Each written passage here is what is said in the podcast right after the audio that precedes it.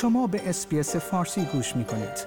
با رفتن به sbs.com.au به اخبار و گزارش های بیشتری دست خواهید یافت.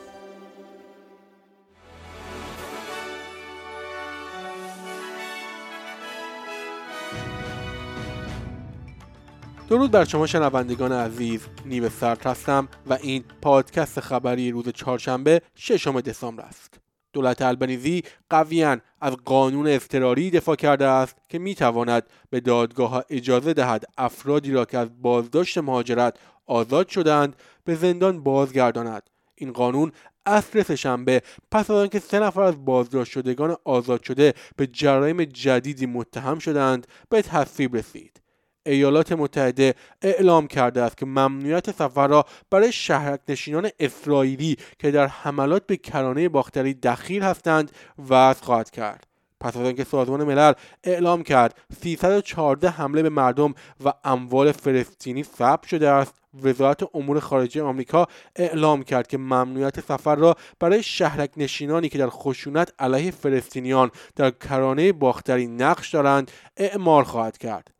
دیو شاورما سفیر سابق استرالیا در اسرائیل می‌گوید هشدار سفر اسرائیل به استرالیا نشان می‌دهد که سطح یهودی ستیزی در این کشور بسیار بالاست. دولت فدرال به جامعه یهودیان استرالیا قول داده است که استرالیا مکانی امن برای آنها باشد.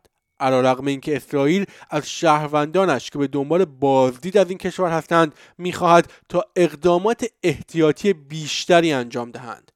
مدیرعامل پست استرالیا می‌گوید که طرحی که برای مدرن کردن پست دارند باعث می شود تنها هر دو روز یک بار نامه ها ارسال شوند و کسب و کار را با خواسته های دیجیتالی مشتریان مطابقت می دهد. میشل لورند وزیر ارتباطات امروز پس از ثبت زیان بیش از 200 میلیون دلاری در سال مالی گذشته از برنامه هایش برای بازسازی این شرکت با سرمایه شخصی و دولتی با تغییر اولویت های آن به بسته ها خبر داد.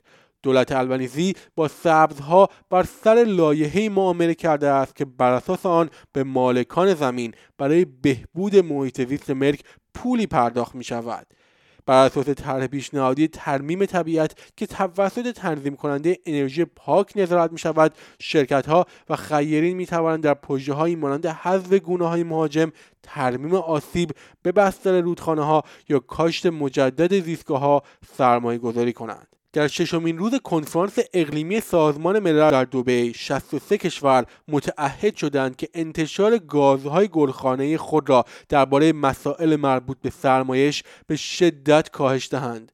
این تعهد جهانی اولین تمرکز جمعی کشورها بر انتشار گازهای گلخانه‌ای با تاکید بر مسائل سرمایش است که شامل استفاده از وسایل سرمایشی برای غذا و دارو و تهویه مطبوع است.